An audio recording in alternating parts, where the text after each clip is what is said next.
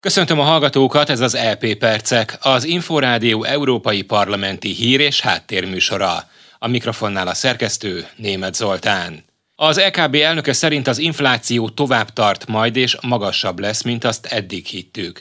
Christine Lagarde az Európai Parlamentben tartott bizottsági meghallgatásán bejelentette, hogy jövőre nem lesz kamatemelés az eurózónában. A koronavírus járvány alaposan átírta a hivatalba lépésekor gondolt várakozásokat. Az Európai Központi Bank elnöke az EP gazdasági és pénzügyi bizottsága előtti meghallgatásán azt mondta, az eurózónában a bruttó hazai termék negyedéves növekedése 2,2% volt. A GDP pedig az évvége körül várhatóan még mindig meghaladja a pandémia előtti szintet. Christine Lagarde szerint a pénzügyi válság után az euróövezet GDP-jének 7 évbe telt, hogy visszatérjen a válság előtti szintre. Ezúttal viszont arra számítanak, hogy kevesebb, mint kettő éven belül meghaladja majd a járvány előtti szintet. Az infláció viszont a vártnál nagyobb mértékben nőtt szeptemberben, októberben 4,1% volt. As the recovery continues and supply bottlenecks a fellendülés folytatódásával számolunk, és arra számíthatunk, hogy az árukra, valamint a szolgáltatásokra nehezedő árnyomás normalizálódik. Ennek eredményeként a következő évben továbbra is mérséklődik az infláció, de az eredetileg vártnál ez tovább tart majd. Christine Lagarde azt mondta, a feltételek jövőre sem állnak majd fenn a kamatemeléshez. Összességében továbbra is úgy látjuk, hogy az infláció középtávon az új szimmetrikus két százalékos cél alatt marad. Az Európai Központi Bank továbbra is fenntartja a laza hangnemet és előretekintő iránymutatást.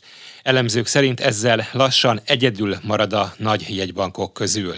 A Bank of England már előre vetítette a kamatemelést, az amerikai jegybank szerepét betöltő Fed pedig már elkezdte az eszközvásárlási program kivezetését. Az LP e megkezdi a válság és a Viszmajor esetén alkalmazandó szabályok vitáját, amelyet az Európai Bizottság az új menekültügyi és migrációs megállapodás csomag részeként terjesztett elő. A javaslat szerint az egy vagy egyszerre több tagállamot is érintő válsághelyzetekben az érintett tagországok gyorsabban kaphatnak segítséget, és lehetőség nyílna azonnali védelmet nyújtani a háborús konfliktus elől menekülőknek is.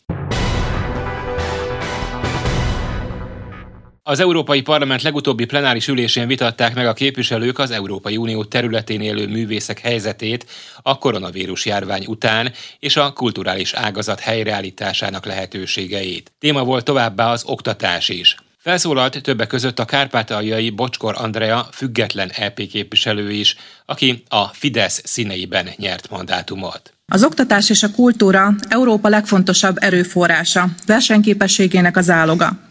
Ezért fontos, hogy mindenki számára elérhető minőségi és fenntartható oktatást és képzést biztosítsanak a tagállamok, és ebben fontos segítséget nyújt az Európai Oktatási Térségre vonatkozó program is. Mindenkinek joga van az oktatáshoz, ez jelenti a társadalmi kohézió alapját. Az oktatásra fordított kiadások befektetés jelentenek a jövőnkbe, ezért a tagállamoknak prioritásként kell kezelni.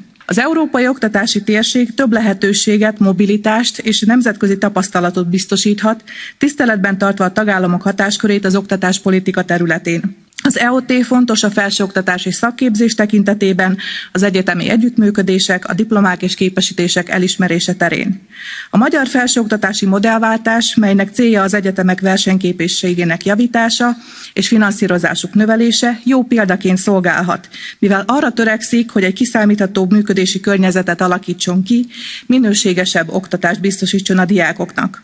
Kiemelt cél, hogy az egyetemek központi szerepet töltsenek be a kutatásfejlesztésben és az innovációban. A Fideszes Bocskor Andreát független LP képviselőt hallották.